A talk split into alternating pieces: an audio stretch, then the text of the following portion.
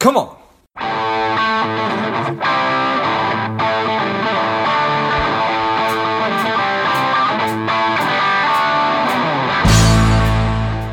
Welcome to Money Savage, a savage approach to personal finance. This is George Grumbacher, and the time is right. Welcome to today's guest, strong and powerful Cameron Brown. Cameron, are you ready to do this? Let's do it, George. Excellent. Let's do this. Cameron has a fascinating background. He's been a recording artist, a retail sales professional, a bullying and suicide prevention activist, a world traveler, coach, speaker, a minimalist, and now a National Geographic explorer. I'm really excited to have you on. Cameron, tell us a little bit about your personal life, some more about your work, and why you do what you do.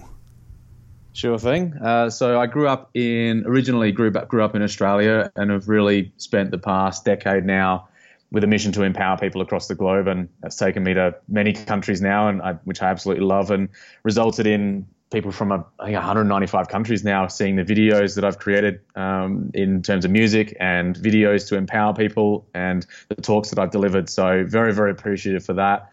Uh, but I, you know, I'm a big believer that the empowering people is the key to solving our world's greatest challenges because if we as human beings and our companies that we run can develop that clarity of purpose the courage to execute which really then inc- includes the overcoming any limits that we have in our thinking, whether it's money limits, whether it's relationship limits, whether it's uh, yes, I can succeed or no, I can't.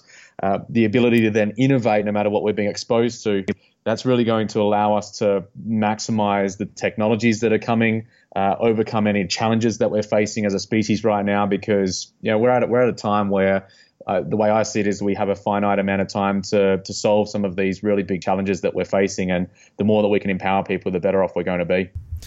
Yeah, I, I, I definitely agree with that, and I appreciate appreciate the work that that that, that you're doing because I think that it is so essential. Uh, I was mm. listening to somebody talk this morning about the state of our politics here in the United States, and one of the things that they were talking about, and that's that's potentially leading to this tribalism, is a feeling of hopelessness. And I feel like maybe that's what you're talking about as well. Um, if you can help empower people, then they'll pull themselves out of that. Do you think that that's right? Yeah, I, I think the the way that it happens from a human behavioral point of view is either you're getting your needs met internally or you're needing to get them met externally. And if you're able to get and feel whole and complete internally, then there's hopefulness. There is empowerment. There's the feeling that no matter what I'm being exposed to in the world, I can do something about it. Whereas if something in the external world is impacting, and whether it's politics, whether it's a relationship, whether it's money, whatever the external thing is, the moment that you feel that the external environment has power over you is the moment that you will feel powerless because you feel that you don't have the opportunity or the ability to create what you want to create out of this. So, yeah, whether it's politics or something completely different, um, it comes down to are you getting your needs met internally or externally? And the more that you can get them met internally, then the external world just becomes an added bonus. I think that that's definitely spot on. And so, from your website, it, said um, helping to show people what's possible no matter where you came from. And mm. I think that, mm. that that's that's really what that's striking at, right? Doesn't matter what your background was, if you came from Australia or Florida or wherever, recognizing what's possible. Um, do people not have a sense that they're capable of of doing whatever they want? Is, is is that what that's getting at, or what are you saying there? You know, I actually had a conversation with a with a pretty successful guy uh, last week, and and he questioned me whether somebody can actually change their emotional intelligence. And my answer is absolutely they can. It comes down to, though, when it comes to emotional intelligence, you've got two main parts. There's some other smaller parts, but the two main parts are you have awareness around why you do what you do, and then you're able to do something about it. You're able to regulate your behavior. So there's awareness and regulation. But the what happens with a lot of people is because uh, over time, the beliefs have become so ingrained that they become unconscious, that it becomes, but this is just the way that I am. And the moment that you feel and think that that's the case is the moment that you've disregarded any potential changes that you can make. But the makeup of, of human behavior is that your values will shape your beliefs. Your beliefs shape your thoughts. Thoughts shape actions, and actions shape results. And if you try to change, this is what a lot of people do. They try to change their money habits, for example. That's an action.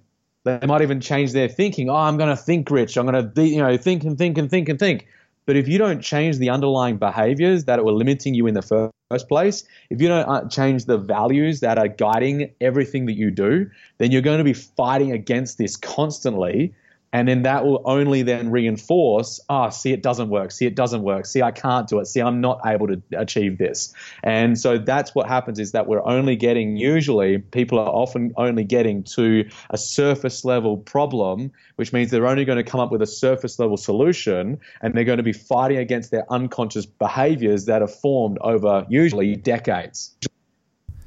And that's, you, are, are, are, are people's emotional intelligence is that forged by the way that they were raised. So that that that is essentially the outside world uh, putting restrictions on your ability to to to really achieve your fullest potential or is that how how how else would that manifest? Yeah.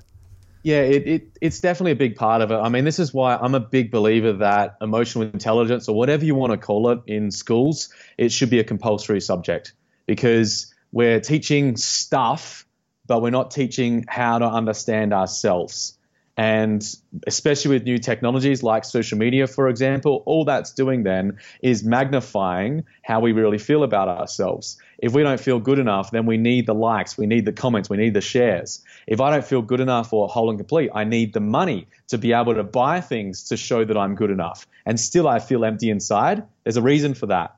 And when it comes back to the education that isn't being done both in schooling systems as well as in companies as well. A big believer that it still isn't being uh, educated and people aren't being educated enough on helping to them understand themselves. And so it, it becomes then that, yeah, whatever you're exposed to, that can potentially be dictating your behavior rather than you making it mean whatever you want to make it mean. I remember there was this uh, story that I heard a, a, a, long time ago, and there were these two twins that got uh, they had an abusive father, and they ended up getting adopted out, fostered out, and they interviewed these two identical twins later on in life, and to one of them they said, uh, you know, because he had a really uh, successful family, really uh, you know successful life, and all of this, it was just a beautiful life that he could be able to create for himself, and they said, why why have you been able to do that?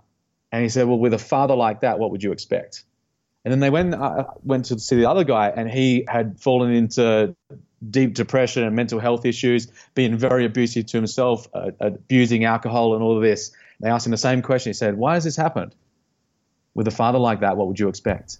Hmm. and so it is exactly the same situation, but somebody has responded in a different way. And yeah, that does partly come down to what you've been able to grow and been able to evolve into as a human being. But if you're not consciously and proactively creating that version of yourself, then there's a very good chance that it's going to be reliant on the certain situations and experiences that you're exposed to rather than you, again, feeling very empowered to be able to be exposed to anything in the world and still be able to handle it and still be able to respond in the way that you want to respond to allow yourself to live the life that you want to live and have the choices that you want to have. Got it. So conscious and proactive that's so once once we sort of recognize okay maybe my thinking the way i'm approaching life and the way i view the world is limiting me mm. how so I, I, I, I, guess there's two things. Um, the first being the problem that there's a lot of people that are they're they're not flipping that switch on. Um, so so why don't we start there? And you, you, mentioned there's a lack of education in the classroom and, and also potentially through organizations or companies. Um, but I, I guess the problem is that if I'm not able to recognize it and nobody ever tells me about it, then maybe I'll never mm. flip that switch. So, how yeah, do we address yeah. that problem? I, I suppose that that's what you're working on. Well, that yeah, exactly, and and that's why you know shows like yours are, are very important. Is when we're talking about these issues because someone can tune in. Because here's the thing: the the way to flip the switch is realize well this is an area that I'm not getting results that I want in. If you're not, if you haven't got enough money in the bank account, if you haven't if you haven't got a career that you absolutely love and adore, if you're not doing what you're most passionate about, these are signs that something's off track. But it's a surface level sign. Once you've got the surface level sign, you can go, ah, so I notice I'm not getting the results I want in this specific area. you ask the question, what are the results that I do want? So then once you go, right, these are the results that I do want, okay, what's the limiting factor here that's getting me getting in the way of me actually getting what I want? And it could come down to, and if you really get down in and honest with yourself, well, I don't have the money because I don't believe I'm worth it. You know, that's that's a that's a very common one. Uh, and so all of a sudden, then there's a consistent behavior that ensures that I never have enough money, which then reinforces the belief that I have that I'm not good enough. Yeah. And so uh, once you're then able to understand what is the core thing, now that's just one example. There are many examples. Uh, those tuning in, it'll come down to who you are, what you've been exposed to, what you believed out of that that you've been exposed to. But when you can get down to the core of what's really playing out, then you can go about changing it. But until you get to the core, then again, you're only going to be solving surface level challenges.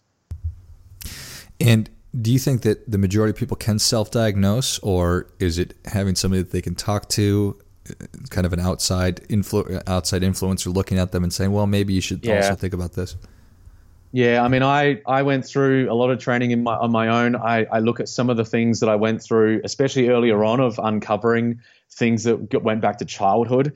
Uh, often that's going to take something external or someone external. Now, whether that is uh, someone like myself, either coaching or speaking, whether it's a book, whether it's a workshop, whether it's something else completely different, it could even be a, a piece of music, uh, it could be a poem, it could be anything that allows you to get to where it is that you're wanting to go. But often it's going to take something external because if you know, with these belief systems that we form usually when I do a breakthrough day with a client. I only did one a couple of weeks ago with a with one of my uh, great new clients, and and we, we got back to stuff that had been holding holding them back for many many many years. And usually it is it's back to childhood, back to childhood. And so if that's gone down unconsciously, then it's going to take for a pretty monumental shift in your behavior to be able to self-diagnose it.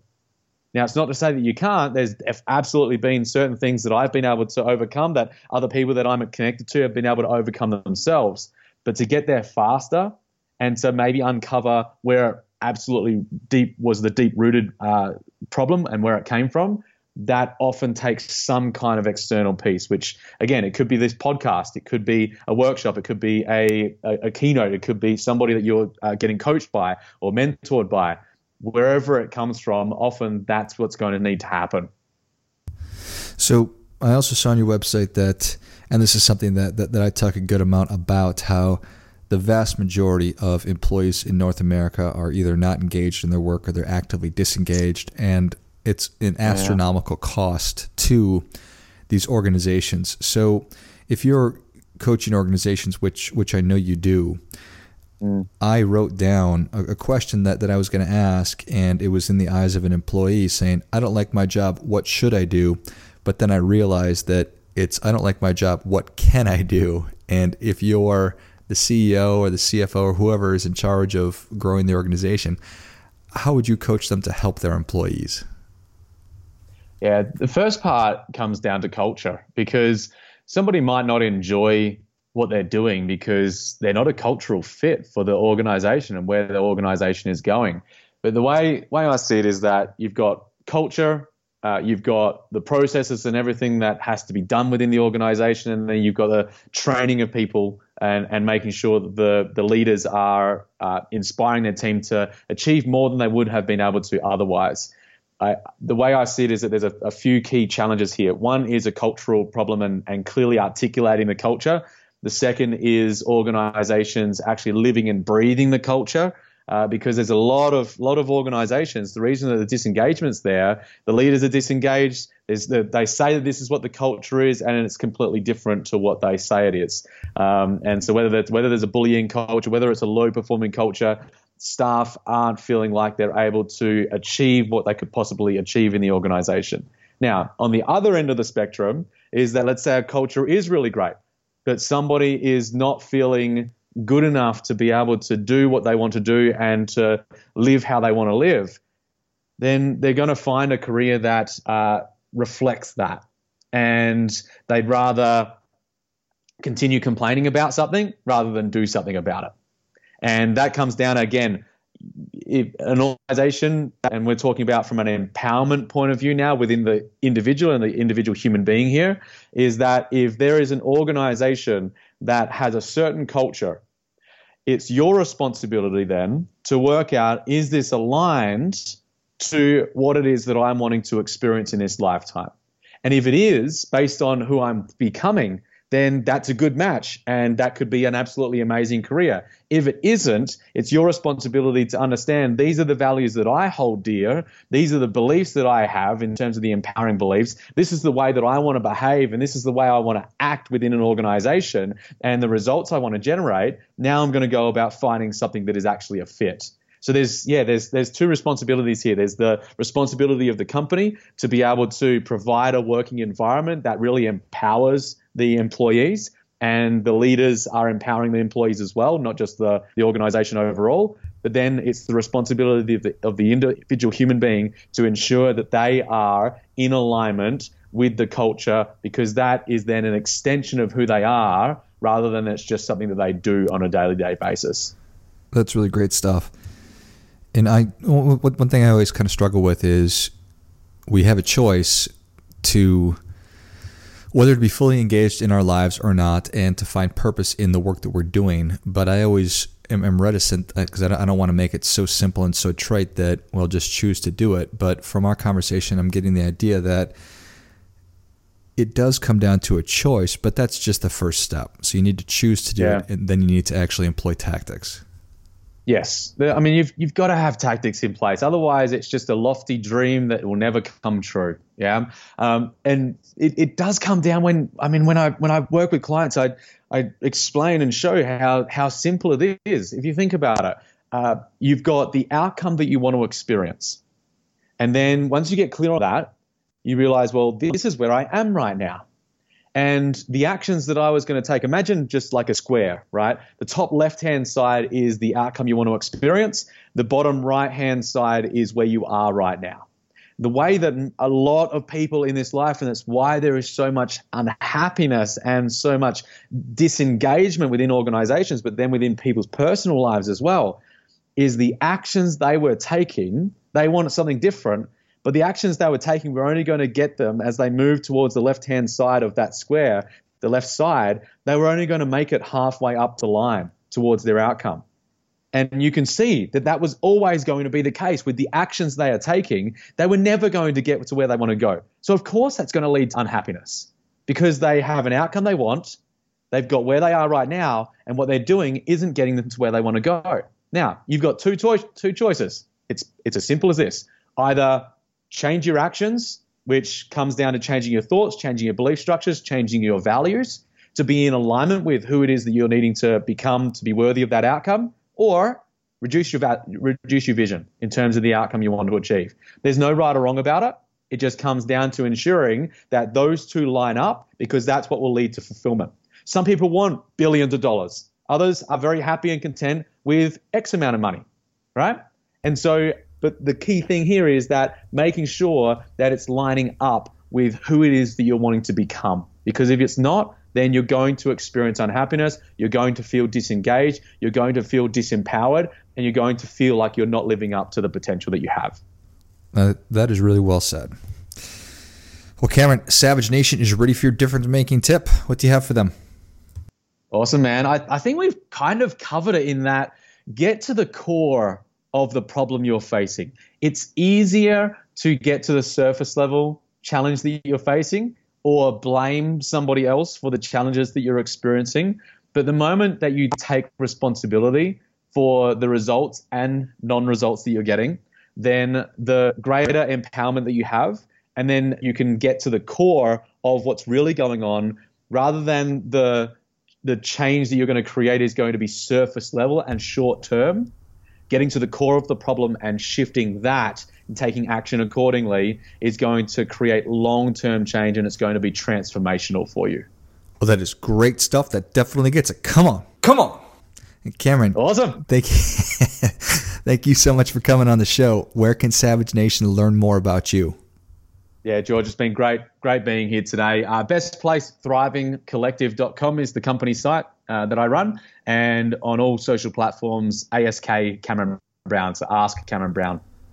And individuals can engage with you, but also companies.